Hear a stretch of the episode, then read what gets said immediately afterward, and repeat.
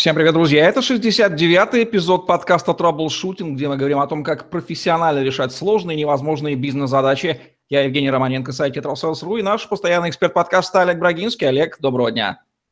Доброго дня, Евгений! Олег Брагинский, специалист номер один по траблшутингу в России, СНГ, гений эффективности по версии СМИ, основатель школы траблшутеров и директор бюро Брагинского, кандидат наук, доцент, автор 2 учебников, 9 видеокурсов и более 700 статей. Работал в 5 государствах, руководил 190 проектами в 23 индустриях 46 стран, 20 лет проработал в компаниях Альфа-Групп, один из наиболее просматриваемых людей планеты, сети деловых контактов LinkedIn. Недавно совсем появилось понятие «интернет вещей». Посвящаем ему сегодняшний выпуск. Олег, что это означает и чем интернет вещей отличается от интернета людей? Если быть честным, интернет вещей – это название маркетинговое, которое точнее звучит как сеть вещей. Единое информационное пространство, соединяющее окружающие нас предметы реального мира и виртуальные объекты. Интернет вещей – это не множество различных приборов и датчиков, объединенных проводами и беспроводными сигналами, которые подключены к интернету, а тесная интеграция реального и виртуального миров, в котором общение происходит между людьми и устройствами. Когда я работал во Франкфурте в середине 90-х, я впервые услышал странное словосочетание «корпоративная сеть». Мне говорили, вот сейчас утопия. Отдельный провод для компьютеров, отдельный для телефонов, отдельно видеокамер, отдельно системы доступа и допуска. Но компания Hagen сказала, скоро появится корпоративная сеть, где в одном проводе будет все. В это было сложно поверить. А сейчас вся информация в облаках. И мы сейчас говорим уже не о сети из проводов, а о распределенной сети. Вот так же и сеть вещей. Это когда мы точно даже не знаем, является ли какой-то предмет или устройство элементом общения. Правильно я понимаю, что если сейчас мы четко понимаем, вот есть ноутбук, есть планшет, они подсоединены в интернет, а вот чашка какая-нибудь точно не подсоединена, то в дальнейшем мы все будем меньше и меньше понимать, а не подсоединен ли у нас стол, например, да, или вот шкаф, или эти часы к интернету. Конечно. Недавно я видел прототип такого устройства. Это такой большой стол. Кстати, разработали его российские студенты. На него, когда кладешь ноутбук, наступает соединение с Bluetooth-колонками. Есть специальная зона, куда ставится чашка, и чашка держится нужной температуры. Вы громкость регулируете и температуру чашки не на приборах, не на подставке чашки, не на ноутбуке, а вы это делаете на столе, а уж стол командует всем остальным. Я бы сказал, что будущее сейчас уже не за проводами, не за отдельными чашками или устройствами, а единой средой адресуемых объектов. Как говорится, интернет в воздухе разлит везде, и вещи плавают в интернете, и вместе с людьми. Вот каков нынешний мир. А какие вещи могут быть объединены в интернет и для чего? Это процесс управляемый или стихийный? Вот завтра захочет кто-то там подключит, не знаю, лампочку к интернету, потолок, жалюзи. Ну вот опять же, возвращаясь ко временам, когда я в Германии работал, тогда уже были возможности через компьютер управлять лампочками. Немцы известные скупердяи. Можно было водой управлять, можно было управлять, кстати, жалюзи и так далее. И сейчас есть умные дома, где жалюзи входят в соглашение с кондиционерами и системами центрального отопления и поддерживают необходимую температуру. Они определяют, есть ли люди, и если людей нет, температура понижается. Они предсказывают появление людей и температуру повышают в зависимости от того, кто есть дома. Они определяют пол домочадцев и поддерживают разную температуру. Они знают, что мужчинам комфортно 24 градуса, женщинам комфортно 26. Интернет вещей будет существовать как минимум в 4 слоях. Это такой, знаете, как вот геологические слои. Первый слой, я бы сказал, это идентификация объектов. Например, когда вы покупаете какой-то предмет в торговом центре, он часто снабжен RFID меткой. Это специально такая либо наклеечка, либо в книгах плоская такая антенка. И когда вы выходите через антикражные ворота самого магазина, где купили, ворота могут запищать, если вы не оплатили вещь. Вы оплатили, и вам ее погасили, RFID-метку. Но когда вы перемещаетесь по всему торговому центру, этому или другому магазину, где есть такие же похожие антикражные рамки, ваша RFID-метка сообщает о себе. То есть, образно говоря, все, что находится в вашей сумочке или в вашем портфеле, можно узнать, потому что RFID-метки уникальные по всей планете. То есть даже если вы купили нечто в Зимбабве и приехали, скажем, в другую страну, скажем, в Украину, Россию, Белоруссию, там тоже антикражные метки поймут примерно о какой компании, примерно о какой изделии. Второй уровень – это сеть обслуживания потребителя. Это приобретенные вами товары для себя, дома и семьи, общаются между собой, улучшая ваш быт. Такой концепт часто называют «умный дом». Это система аквастопа, отключения воды, лампочки, которые загораются в датчиках движения и так далее. Третий уровень – это уровень взаимодействия в муниципальной среде. Это взаимодействие в локальных обществах. Например, даже те же самые социальные карты горожанина, которые вы прикладываете к разным считывателям, и они начинают работать. Но они не дают привилегии в тех местах, где не авторизованы. И четвертый уровень, скорее всего, это будет сенсорная планета, когда на обширных межгосударственных пространствах вы сможете перемещаться и совершать платежи или авторизованные проходы, не предъявляя паспортов и так далее. А ваши датчики, встроенное тело, ваши сенсоры или какие-то биометрические характеристики позволят вам пользоваться благами других стран, автоматически списывать деньги с вашей карточки. Можно ли хотя бы приблизительно описать, как будет изменяться традиционный уклад жизни людей в связи с появлением интернета вещей? Отличный вопрос. Ну, я бы сказал, наверное, будет три тренда. Первый тренд – это исчезает анонимность. На одном из проектов взаимодействия с полицией в одном из государств я узнал, что существует так называемая база номерных вещей. Как это работает? Если у кого-то пропадает, скажем, орден или другой предмет, который имеет номер, холодильник, телевизор, то у вас остаются гарантийные книжки, наградные книжки. Вы это даете полиции, и полиция вбивает номера. А потом, когда находит холодильник или орден, его по этой базе пробивают.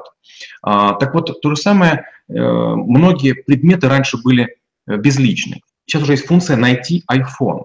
Автомобили начали в случае аварии сообщать в техническую службу, что им нужен эвакуатор, а водителю, скорее всего, нужна скорая помощь. Теперь каждый волен повесить удаленную видеокамеру и запустить дрон на чужую территорию. Второе. Мы привыкаем к удобствам и становимся беспомощными. Я живу в центре, рядышком со мной находится правительственное здание, сооружение, и когда проезжают главы государств или делегации, в районе включают, видимо, глушение. И вот в эти моменты многие водители и таксисты начинают жаловаться, что они не могут проехать. Не работает навигатор, не работает Яндекс.Карта, и люди, которые вроде бы ежедневно ездят по центру города, говорят: «Ой, а мы уже забыли, как ездить, так мозги выключил, едешь себе по навигатору». То есть, третье, мы теряем главенствующую роль. Устройство требует от нас заботы. Зарядить батарею, очистить фильтр, протереть видоискатель, заменить шины. Уже трудно сказать, кто кому более полезен. Мне кажется, мы в буквальном смысле становимся рабами вещей, которые нам дают четкие указания. Это предварили мой вопрос. То есть человек становится зависимым, рабом вещей. Это действительно так? Это не миф и образ какой-то? Ну, представьте, ваш смартфон села батареи, он вам что говорит? Низкая батарея. Вам навигатор говорит, что пропала связь с интернет. Автомобиль говорит: среднесуточная температура за последние 2 недели 4 градуса, менять шины на зимние. То есть все больше и больше устройств вами командуют.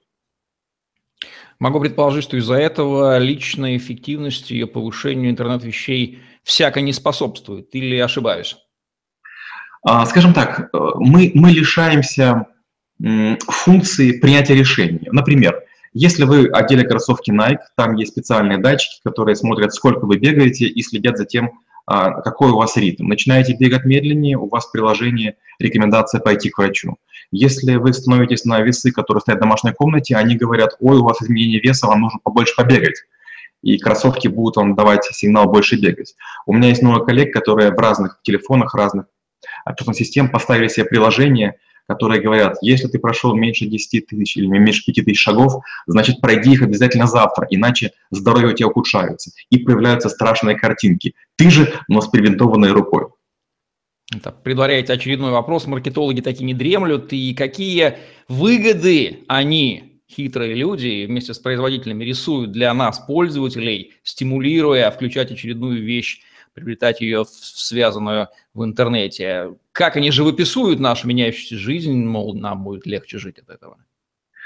Ну, естественно, что бы ни появилось, его можно так изложить, что нам будет легче жить. Например, снайперская винтовка, она, естественно, упрощает охоту, хотя, собственно, лишает ее сути. Вы беззащитное животное, стреляете, видя его в крупную величину. Вот то же самое и вещи, которые нас окружают. Нам говорят: проведи, кладя вещи в холодильник, через специальный глазочек. Этот глазочек считает, что ты положил, он поймет, какой вес и какой срок годности. И в нужное время холодильник автоматически закажет тебе недостающие куриные яйца или, скажем, лапшу или масло. Но тем самым подсаживает на иглу. Мы можем не потреблять, а холодильник всегда будет полон вещей. То есть нам будут говорить, а вдруг вы захотите, а там яйца есть. А то, что я не ел, ничего страшного, срок истек, выкинь, пожалуйста.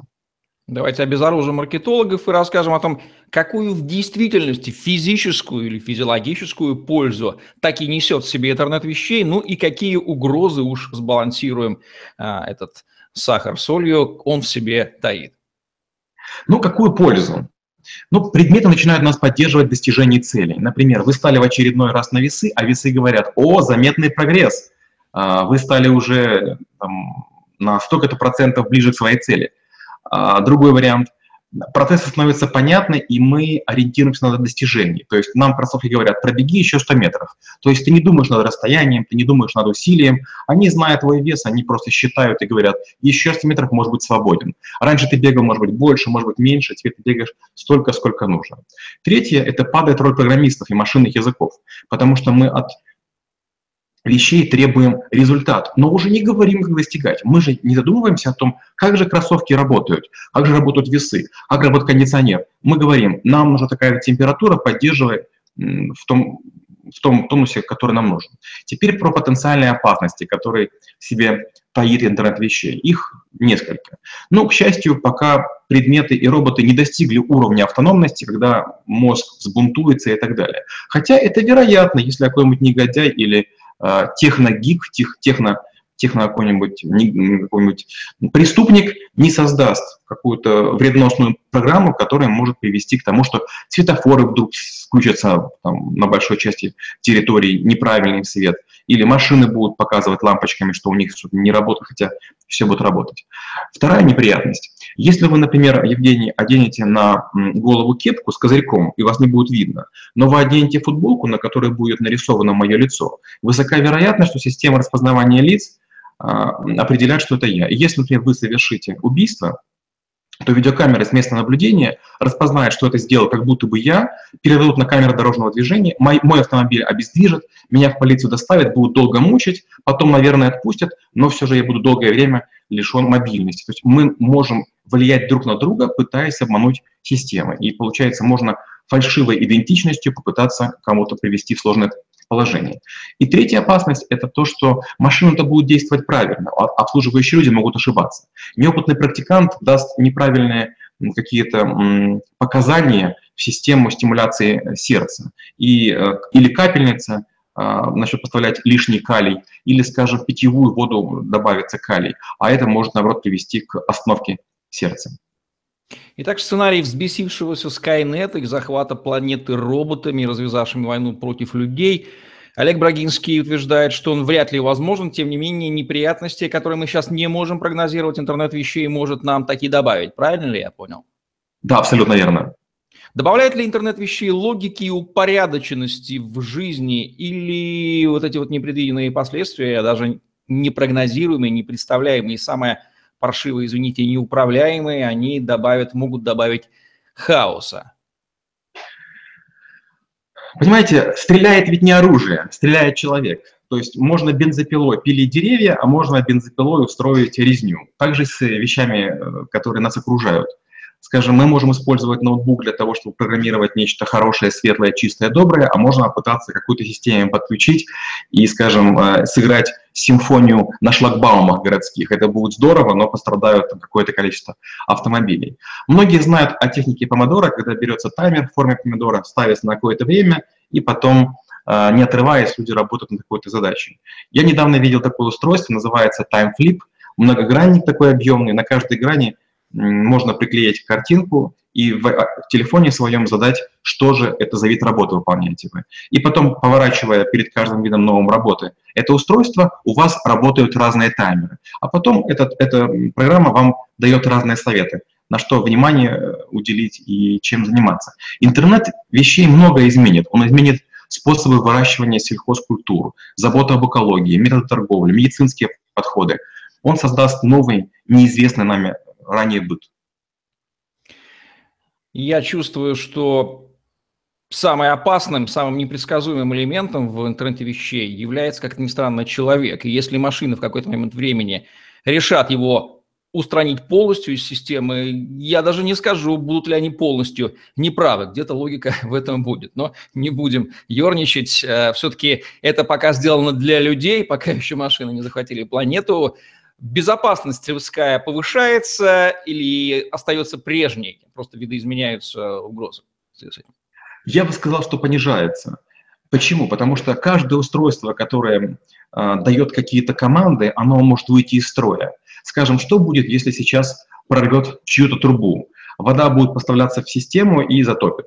Что будет, если сломается кондиционер, будет неправильно температуру определять? Он будет работать напряженно. У меня как-то была такая трагедия маленького масштаба, микробного масштаба. У меня в аквариуме большом временное было перенаселение рыб. Я чистил ряд аквариумов, и поэтому в крупнейший аквариум вгрузил много рыб. Но вечером по какой-то причине отрубился датчик, который должен каждые 15 минут включать компрессор. И многие рыбки всплыли кверху пузом. И тогда в возрасте примерно 14 лет я вдруг понял, что датчики датчиками, но просыпаться лучше ночью. То есть любая система, которая позволяет нам что-либо сделать, в любой момент выходит из строя. Как правило, это происходит в самое неудобное время. Лопается шина у машины в неподходящее время. У вас заканчивается кофе в то время, когда у вас как раз дедлайны. То есть, к сожалению, нужно быть крайне предусмотрительным и иметь запасной план на каждый случай жизни. То есть на технику надеяться – это плохая идея. Как видоизменяется понятие «тайна частной жизни» в эпоху интернета вещей? Не растворяется ли оно, не лопается ли оно, как воздушный шарик? Я бы сказал так, что в эпоху наличных никто не знал, кто что купил. Вы заплатили денежки, они безымянные, они лежат либо у вас в кошельке, либо у покупателя. Когда мы завели пластиковую карточку, все, что вы с карточкой оплатили, уже известно, что прям лежит вам. Скоро будут датчики, встроенные в туалетные комнаты, и будет понятно даже кто, сколько чего из купленного съел, к чему это привело, и вам это нужно использовать дальше в еде или будут какие-то последствия негативные. Раньше, я помню, во время школы я утром вскакивал, смотрел на градусник, потому что при определенных температурах мне можно было ходить без пальто или без плаща. Позже я стал смотреть на электронный градусник, который показывал всего лишь одну цифру на табло информационного центра. А сейчас мне Facebook говорит, у вас дождь будет, захватите зонт. Интернет вещей уже среди нас, он уже изменил наш быт.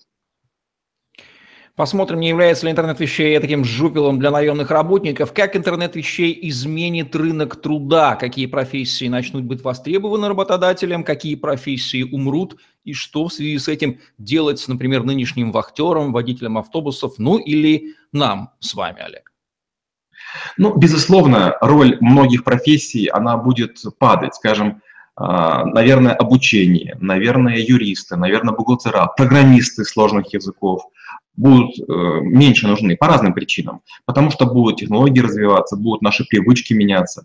С другой стороны, потребуются специалисты по бесконтактному анализу реакции людей, скажем, оценка глаза, оценка изменения температуры и так далее, животных и материалов. Потребуются программисты естественных языков и переводчики, которые будут подсказывать, скажем, вы подходите к какому-то роботу и говорите, что вы хотите, а робот может не понимать вашу речь, скажем, в Китае или в Индии, поэтому потребуется множество людей, которые будут программировать.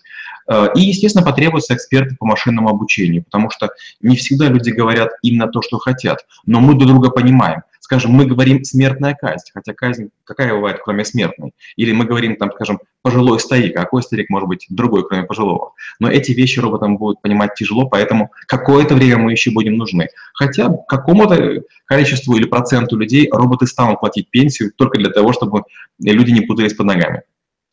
Знаниями каких дисциплин нужно обладать и где, собственно, учиться, в каких вузах, чтобы стать специалистом в интернете вещей?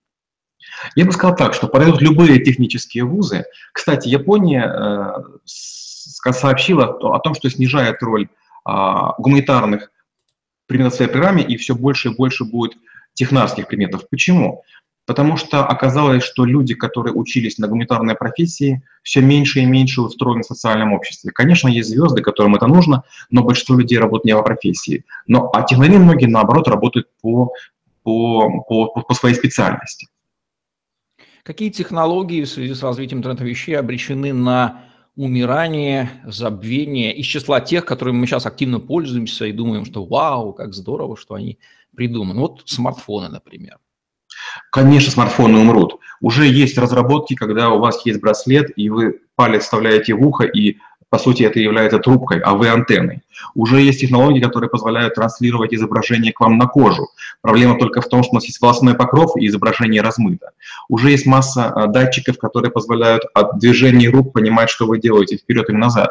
Уже есть такие приспособления, которые позволяют удаленно имитировать, скажем, действия рук, то есть берется котенок, кладет на специальную подставку, вы гладите руками воздух, а котенку кажется, что вы гладите его, то есть там такие небольшие мягкие пальчики. И таких технологий все больше и больше.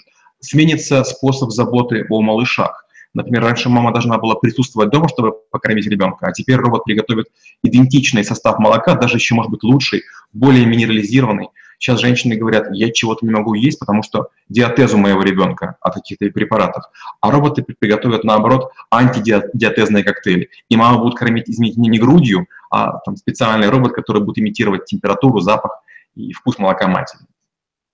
Вещи есть не только снаружи нас, но и внутри нас. Я, конечно же, имею в виду успехи колоссальной современной медицины в области замены отдельных частей тела, дополнения человеческого организма какими-то техническими устройствами. Это такая киборгизация населения. Есть вот, безусловно, и плюсы, и минусы. Как вот здесь вот не вживятся ли в тело человека какие-то вещи, которые в нужный момент времени направят его совсем не туда, куда ему нужно, за него будут решать, куда ему двигаться и что ему думать. Ну, к сожалению, первые блины всегда комом, поэтому ошибки гарантированно будут. Например, представьте, вы хотите контролировать свой жир, холестерин, какие-то другие препараты, время выработки гормонов. Вы, например, можете уже сейчас в себе вживить такие электроды, которые будут вас в нужное время по щелчку вгонять в сон или просыпаться. Вы можете подключиться к таймерам, которые будут отслеживать фазы вашего сна. Вы можете бесконтактно сдавать кровь, пот для того, чтобы вам строили диету. Ваши ДНК могут распознать и для вас построить все, что угодно. Но в чем опасность? Опасность в том, что вот эти все датчики, они всего лишь исполнители пока, это сервомеханизмы. То есть комбайн будет до тех пор кукурузу снимать с поля, пока ему команду не дадут «стоп». Так и датчик, он не понимает, что наступила ошибка, он измеряет, не хватает чего-то и будет по-прежнему давать. А не дай бог у вас будет какая-то болезнь, а не дай бог у вас будет какое-то осложнение, а вдруг у вас какое-то перемещение в самолете, и вы забыли выключить датчик, вы раз и вырубились. Вам время выходить, вас будет, а вы не можете включиться только потому, что ваш мозг там, специальным образом обездвижен. Конечно, опасности есть, и вмешательства, и ошибки, они крайне потенциально возможны, но, к сожалению, через это предстоит пройти. Первый порох убивал создателей. Первые машины, когда там, казалось бы, на дороге две машины, в штате, там, скажем, по-моему, в Техасе было два автомобиля, и они таки столкнулись. Хотя, вероятно, событие было крайне ничтожно. А потом появились правила дорожного движения, а потом появились правила тестирования. Есть какие-то специфические бенефициары интернета вещей, имеющие свои виды на это? Ну, я в первую очередь имею в виду военную индустрию, государственное управление, все те вещи, которые понятно с чем ассоциируются. Безусловно, очень часто именно военные являются теми людьми, которые поддерживают некие технологии. Появление сотовых телефонов и спутниковых телефонов позволило военным устранять террористов точным наведением на сигнал спутникового телефона. Есть специальные лазерные маркировки. Вы запускаете разведчика своего, который маркирует некий склад, ящик или какой-то предмет, и в него практически идеально попадает ракета. То же самое происходит с большим количеством применений наших вот таких вот вещей, отслеживающих перемещение. Ваш телефон неизвестен никому, но вы ходите, и он дает некий сигнал для вышек, которые можно отлавливать. Ваши разговоры на каком-то языке, может быть, непонятны, но нейронные сети могут понять, что вы кричите или вы орете определенным способом, а это выражение гнева, печали, раздражения, или вы готовы пойти на крайние меры. Рано или поздно эти все механизмы нас дойдут до того, что человека будут изолировать, допустим, там, за двое суток до потенциального самоубийства. Представляете, у вас день рождения, к вам приходят и говорят, знаете, что вы через 2 дня попытаетесь покончить самоубийством, вам лучше посидеть там вот в комфортабельном, не знаю, номере гостиницы под присмотром психиатра, и вам мы поставим маленькую капельницу, а вы будете говорить, да со мной все хорошо. То есть, к сожалению, именно вот военные технологии и предотвращение потенциального ущерба могут сделать на какое-то время некоторые из механизмов интернета вещей опасными или нежелательными для обычных граждан.